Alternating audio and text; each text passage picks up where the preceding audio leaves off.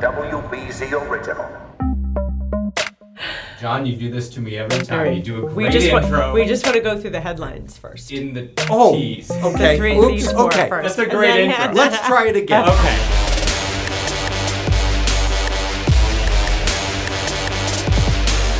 Everybody on a holiday week, welcome into Studio BZ. I'm Paula Ebben.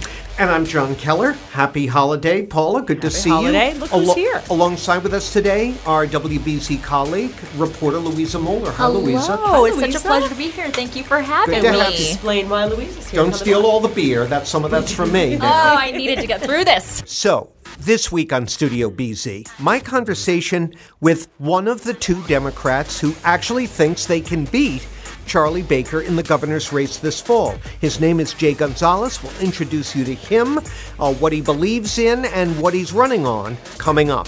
Liam Martin and I did a really interesting talkback interview last week with Father Jim Martin, who you might know from his massive Twitter following, his appearances with Stephen Colbert, on the Pope's private comments to a gay man last week that made big headlines. So we'll talk to him about that. Jonathan Case, our producer, has another one of his bizarre, unwelcome surprises for us. It's something to do with the Boston Calling Festival Right. that happened I'm right next door already. at Harvard. I'm nervous too. I think he's going to try to humiliate us as a couple of squares again, Paula. Sounds but we'll get into that. All right, we have that. And then Louisa is here because she is going to talk about a really interesting story she's been working on in one line. The release of a pedophile well known in the state and how we handle repeat sexual offenders. A guy who may have committed over a hundred uh, assaults That's on what children. he's admitted to. Amazing. We'll get into that. So, uh, we've got an interesting mix for you this Yeah, week. Yeah, what do you have to start off? I sat down to talk at some length here with one of the two remaining Democratic candidates for governor. Mm-hmm. Believe it or not, there are Democrats running for governor against Superman, Superman. with the sky high approval Yeah. ratings, Charlie Baker. We will vote on whether or not he should get a second term this fall. And Jay Gonzalez, who was Secretary of Administration and Finance, overseeing Mm-hmm. the budget under Governor Deval Patrick at the end of the Patrick administration, uh, sat down to talk with us uh, about why he's running, about the issues he's running on, about why he's not daunted by Baker's sky high approval ratings. And we opened up with a question that I think a lot of voters have about Jay at this point, which is who are you? This is Greater Boston, cradle of American democracy. Jay Gonzalez, welcome to Studio BZ. Thank you for having me. Good to have you here. So, who are you? I mean, you're, you're from Ohio, right? I'm originally from Ohio. Tell me about your parents and your, and your childhood. So, my mom is originally from Cleveland, went away on a foreign exchange program to Spain, came back nine months later, uh, married to my 19 year old Spanish father, and pregnant with me.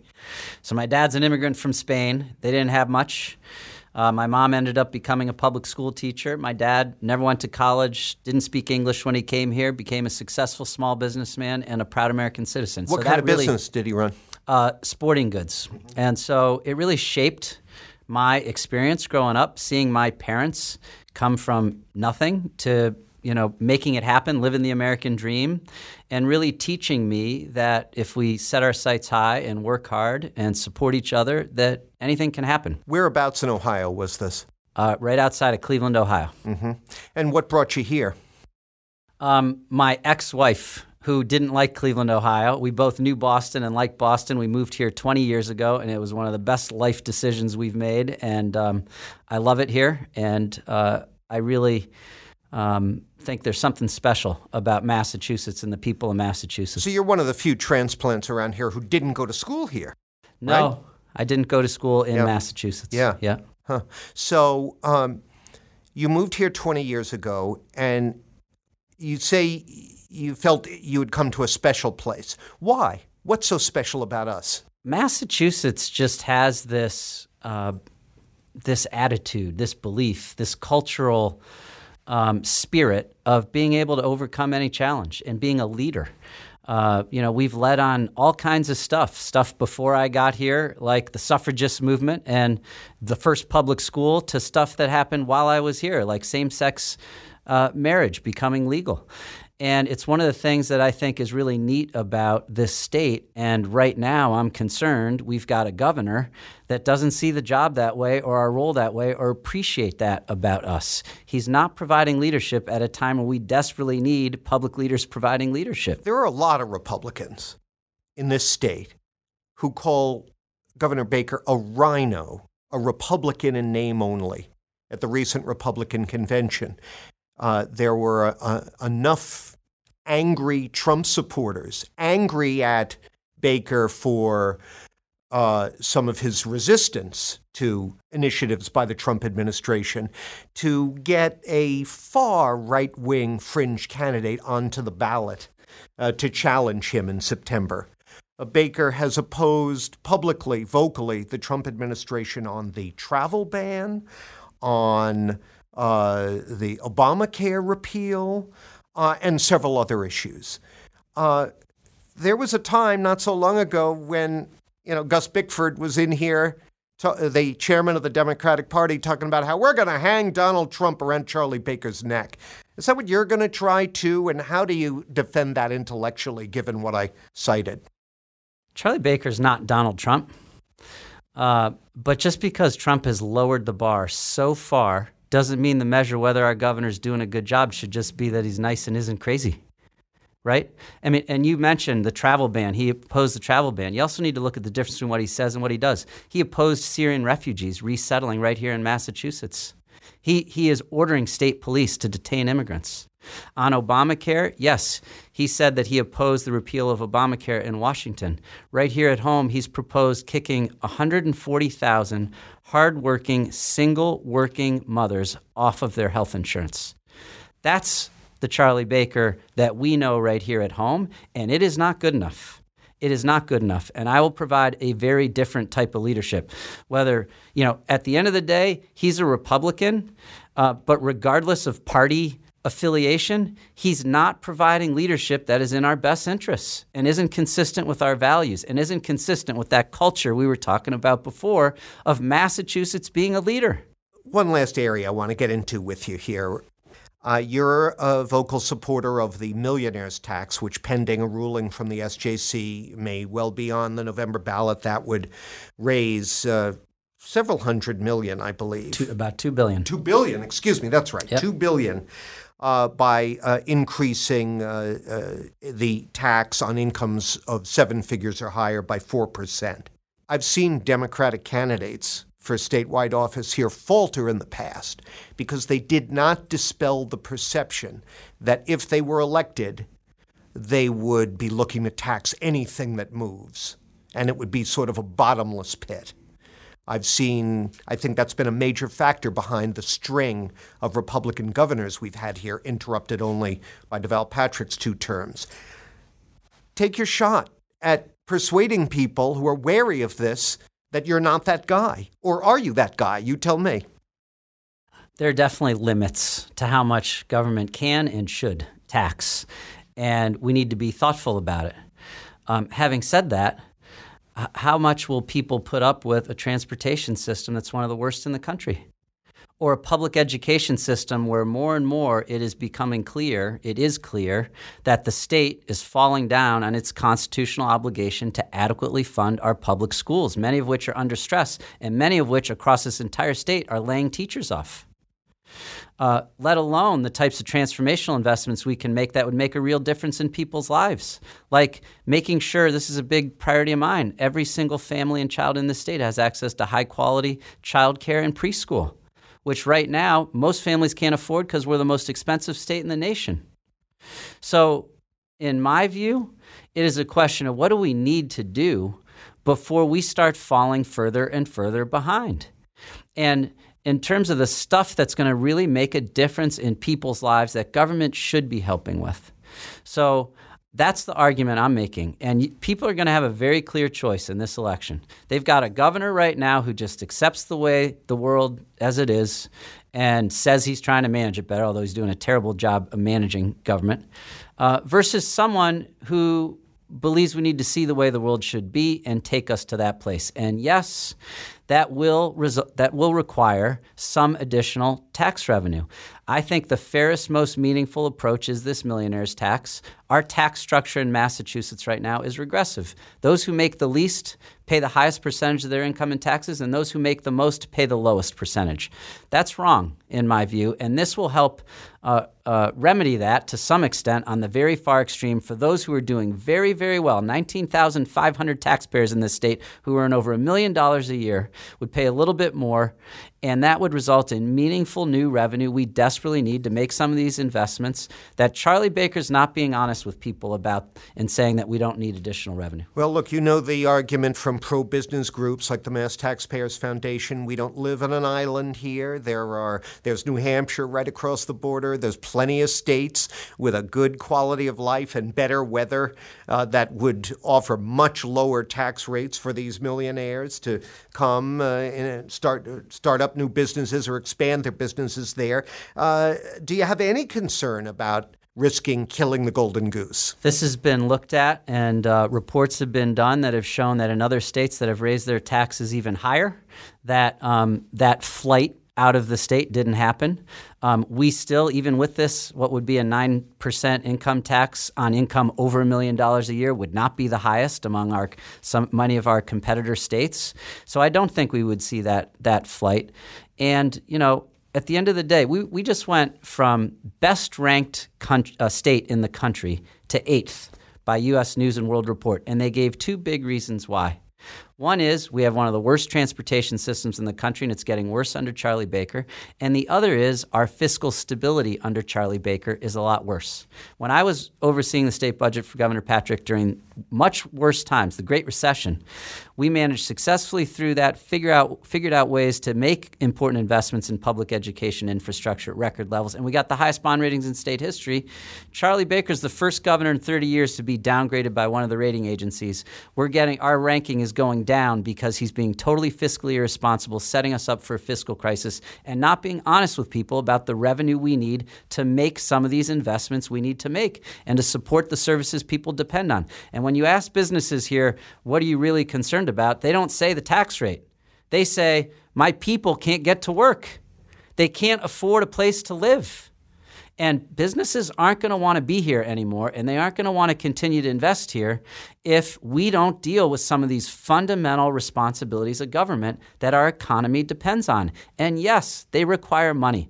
And I'm proposing to do it in a way that's fair, that wouldn't hit lower income and middle income people, but ask those who are doing well to pay a little bit more.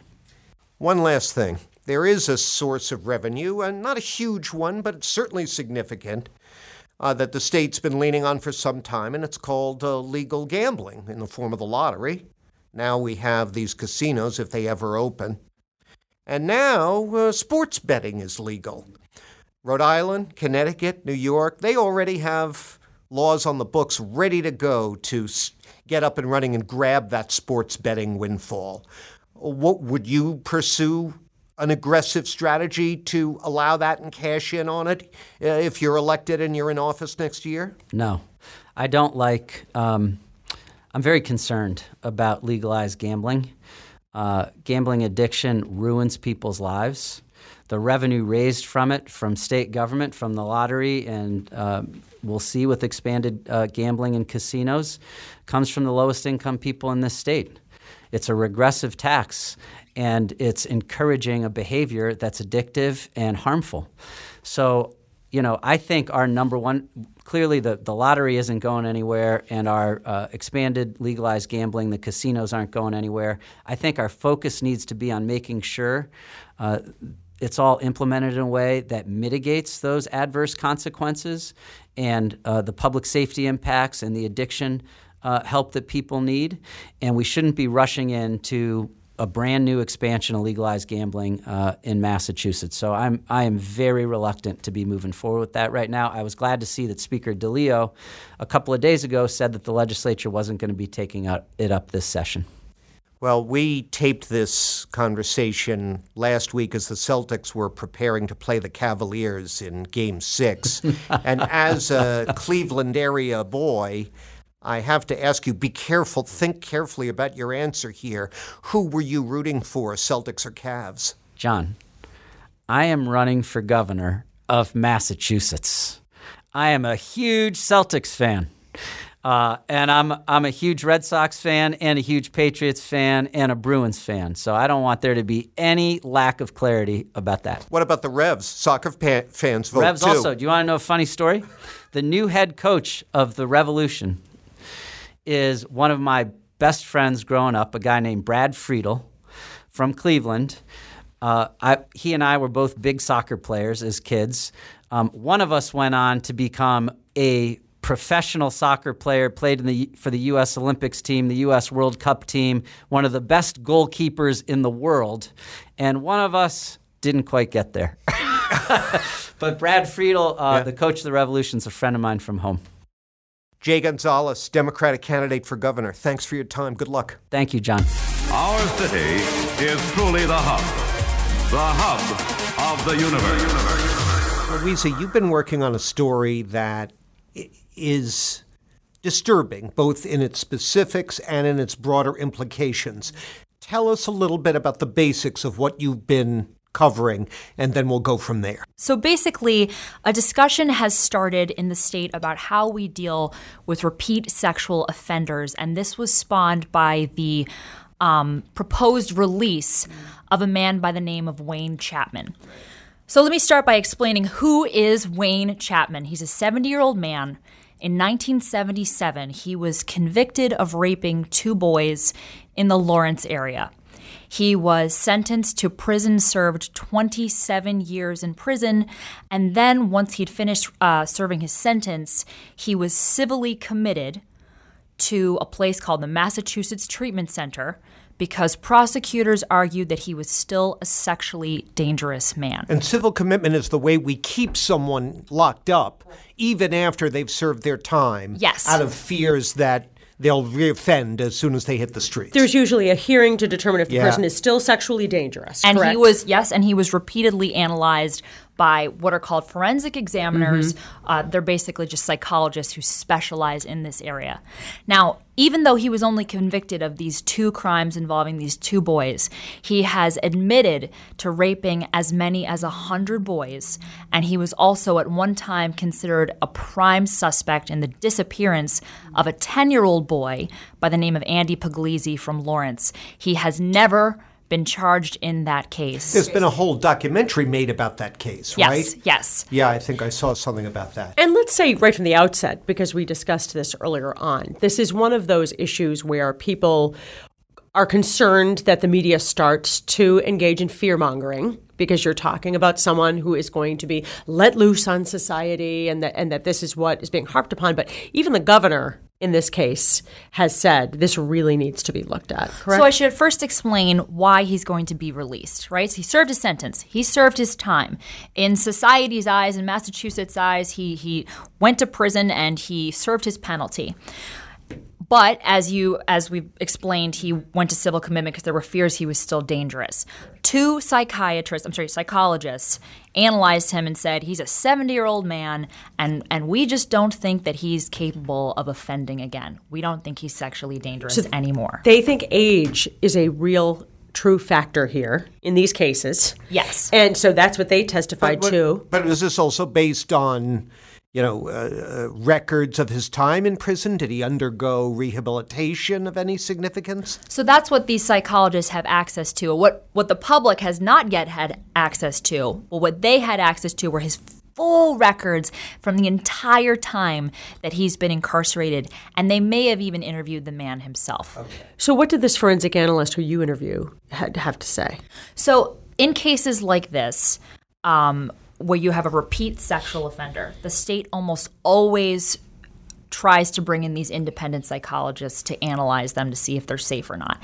And in this case, even though you have what appears to be an extreme case, I mean, a hundred potential victims, this uh, forensic examiner who is independent of the case, who I interviewed, basically said, you know, he's a 70 year old man who at least on the outset uh, outside appears to be relatively weak might need some type of medical care even if he has the desire to reoffend he he likely will not and that's probably what these two forensic examiners who worked on the case found when they looked at him. But at least some of the cops who worked on this case aren't buying that, are they? No, I mean, I spoke with the gentleman who actually interviewed uh, Chapman for 22 hours. He said this is all he knew, that he had admitted to offending as early as an adolescent himself. I mean, seven years old is when he said he started having these desires. He interviewed him back when they were uh, working the Lawrence case. when they were working so the Lawrence this is some years ago. Yes, in 1977. He hasn't re-interviewed him since. No.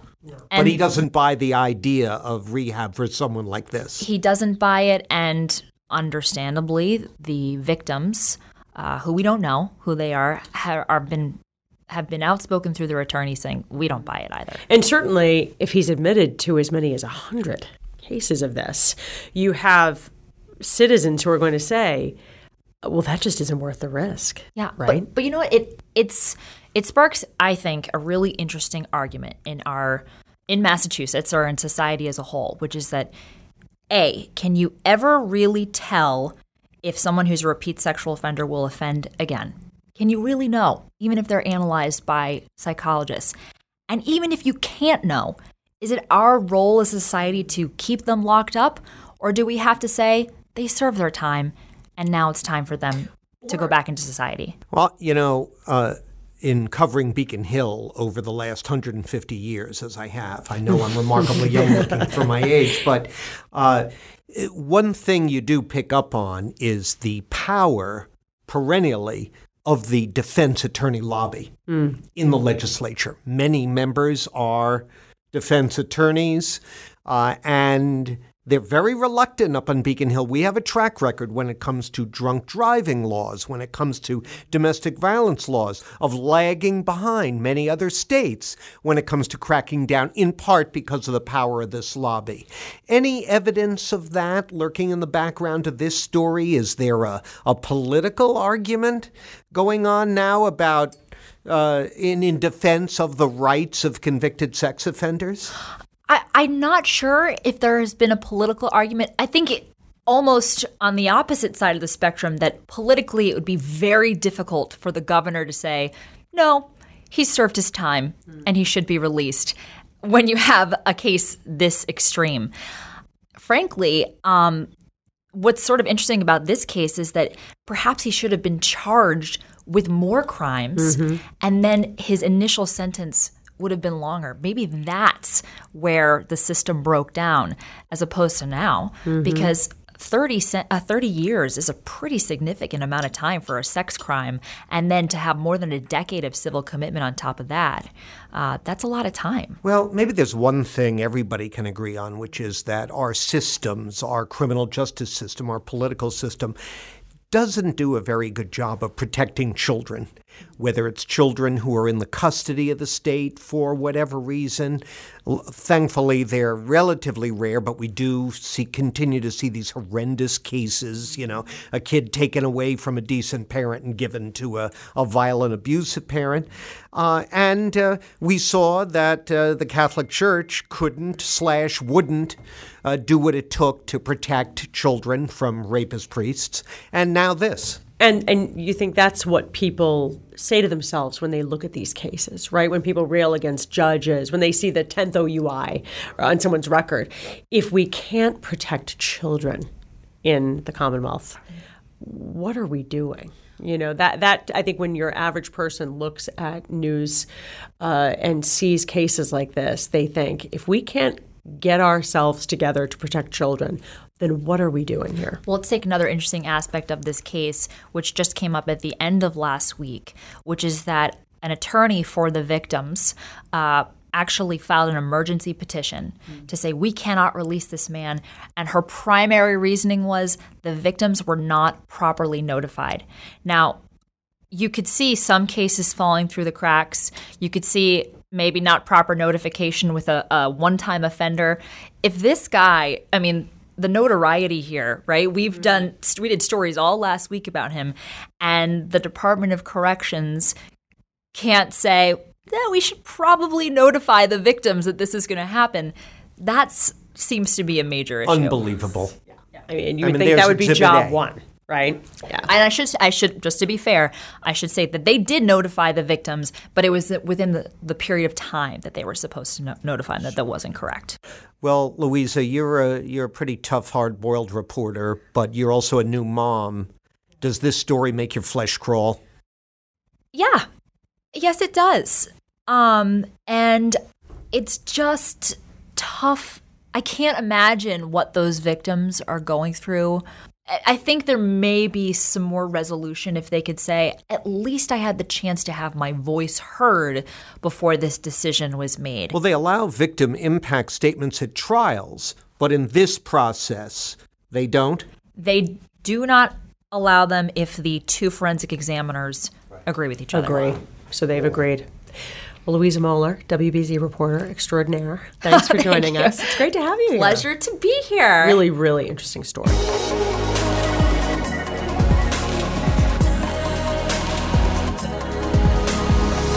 Pope Francis has earned a reputation as a rather spontaneous pontiff, making off the cuff statements that can take the Catholic world by storm. His famous question, Who am I to judge? in reference to gay Catholics, has been followed up this week by a statement to a gay man.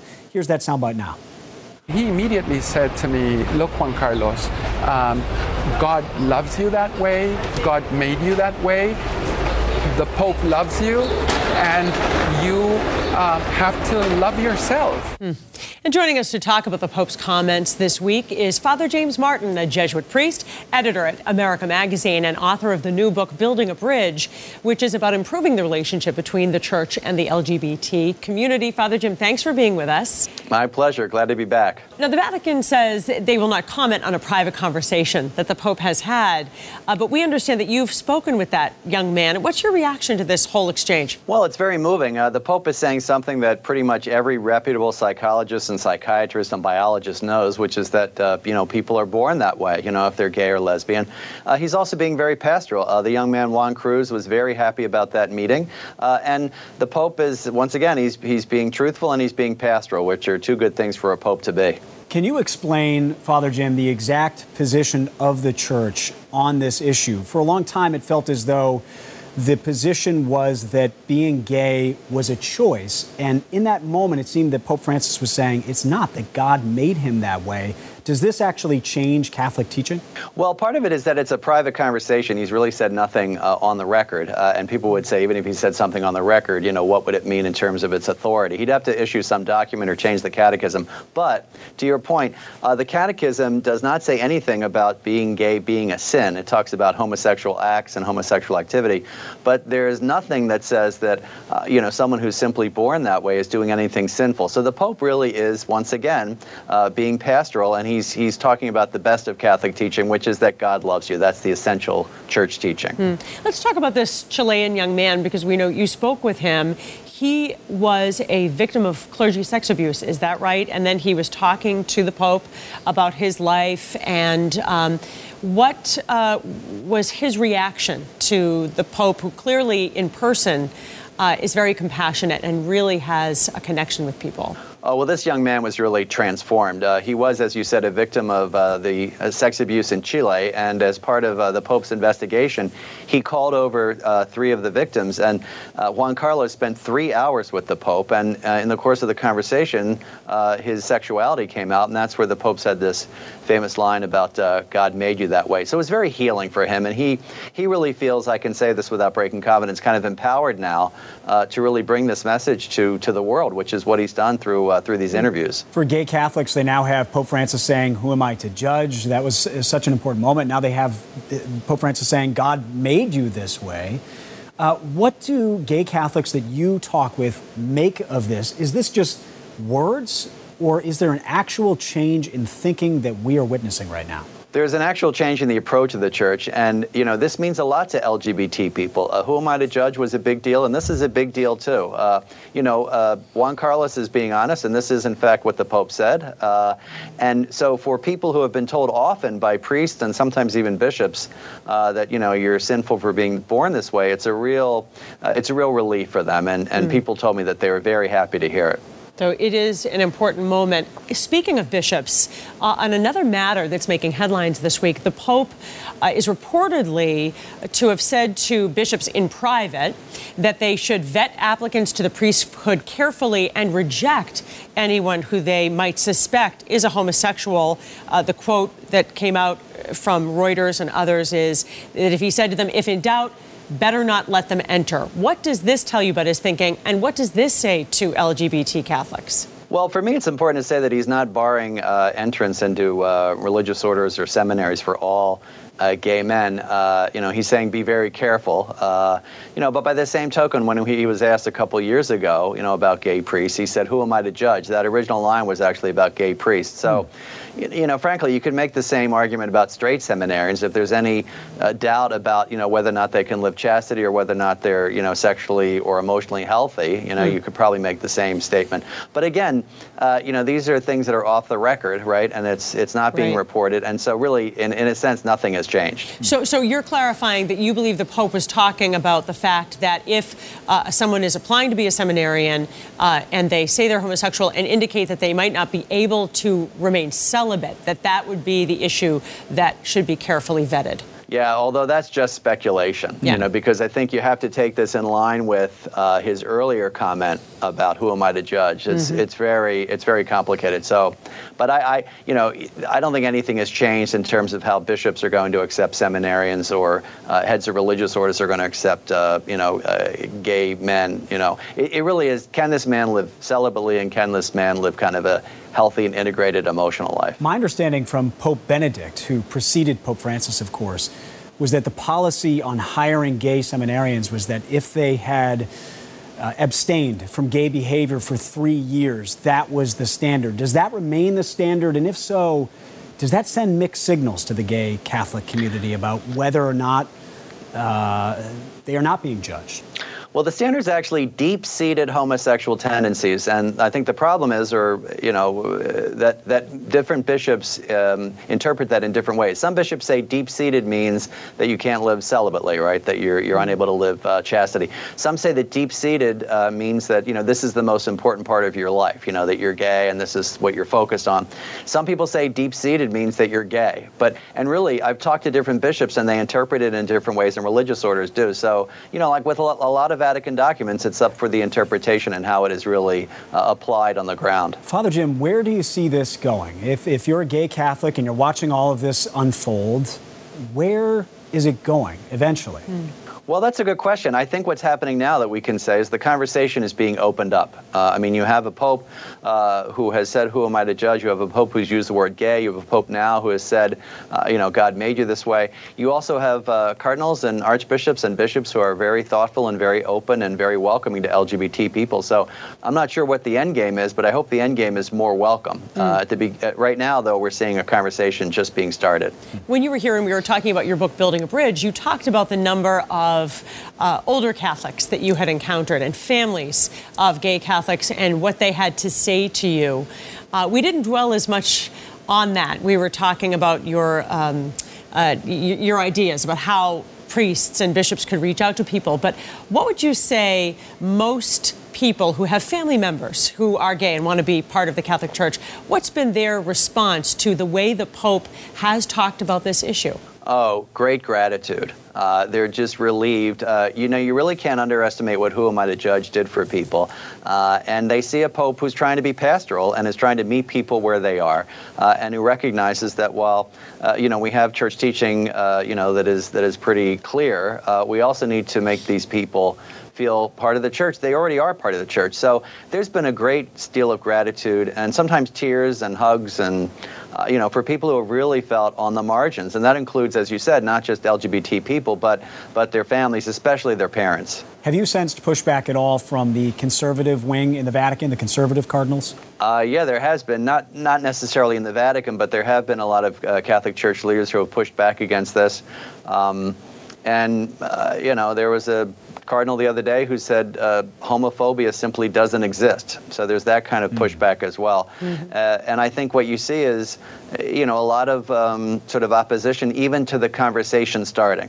Because I think the fear is if the conversation starts, then therefore church teaching has to change. But really, the conversation is just about trying to be compassionate and kind and welcoming to these people who, you know, after all, already are part of the church. They're already Catholic, they're already baptized. So, Of course. It think reminds me, as a conversation needs to Catholic, of the way that uh, divorced Catholics were viewed at one point. That people they felt they wouldn't wel- weren't welcome at mass. They felt ashamed, and their families wouldn't speak of it. And Things so change. You, things and thinking do change.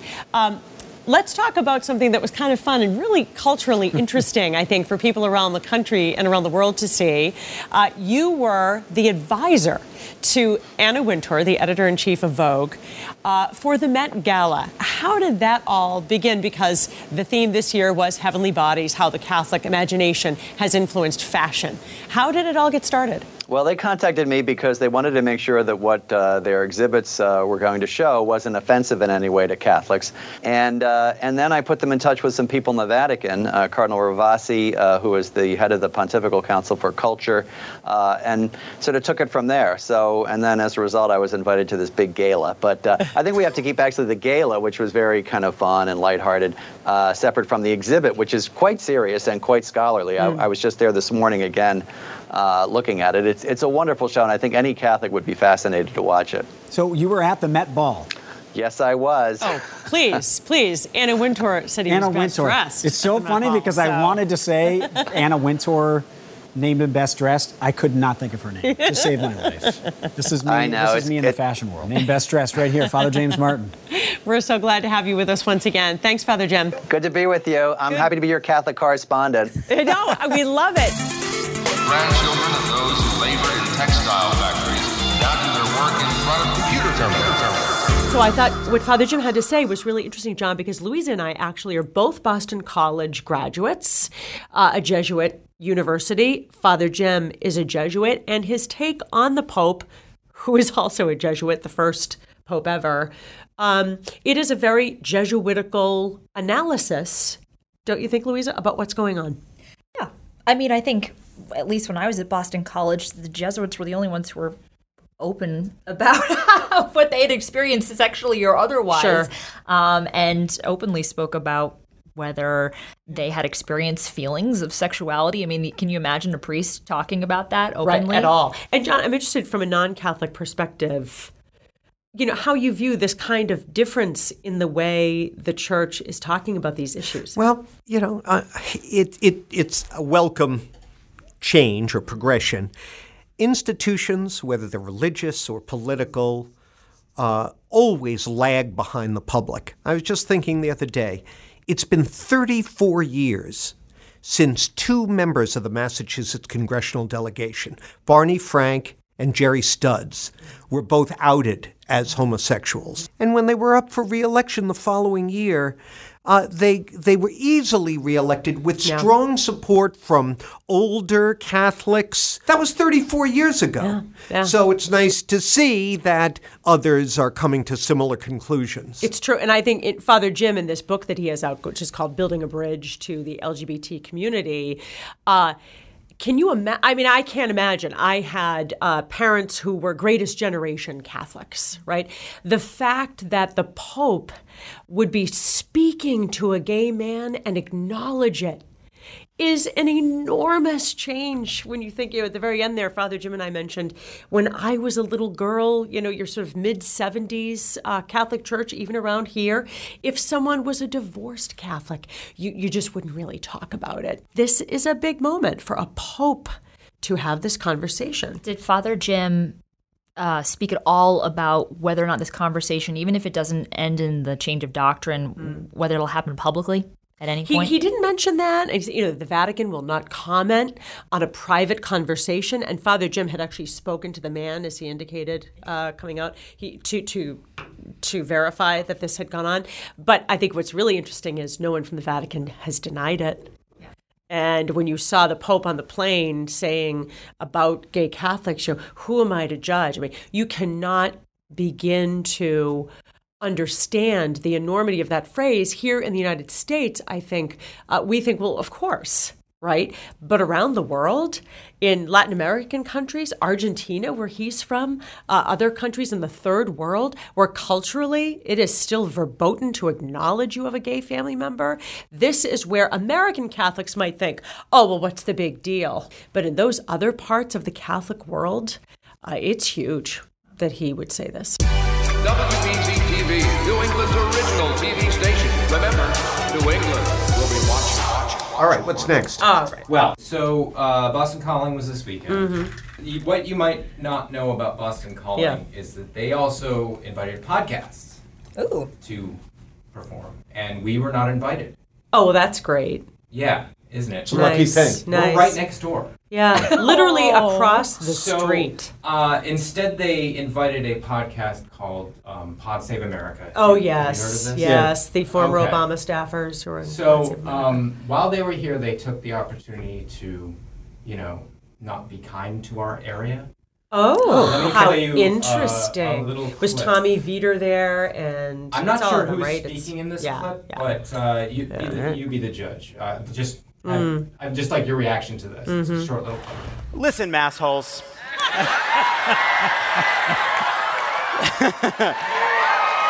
oh, get ready. yeah. You dump some dunk into the harbor. Harbor? You bastard. All right, I'm gonna try it again. You dump some Dunkin' Donuts into the harbor 200 years ago, and you've been coasting on it ever since.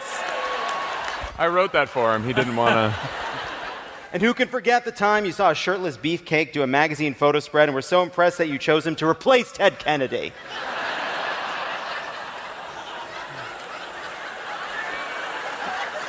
I welcome your hatred. Jon. Well, let me give me a moment to compose myself from all the side-splitting laughter. I know. I mean, really, this is a popular. This is a Oh, popular Pod podcast. Save America is huge. Oh boy! yes, Wow. it's hosted by Obama speechwriter Jon Favreau, Oh. a graduate of Holy Cross, I believe. Dan Pfeiffer, Jon Lovett, Tommy Vietor. yeah. Um, you know, this falls under, don't you think, Jon, the always um, they hate us because they ain't us Right. Absolutely. Which Patriots fans know so well. Bitter, jealous Bitter. losers. So they all come to Boston for college And it's and so university. easy to say it on Harvard's property. You know oh, what I mean? and they love they love the tired Massachusetts accent, and it's like people coming here calling it Beantown. Like they just don't get it at all. Well, you know, you have to understand these are Washington people, right? Yeah. Doing this, they they live. I'm sure they live in Chevy Chase Sure. or, or Du- Dupont Circle, maybe if they're area. single.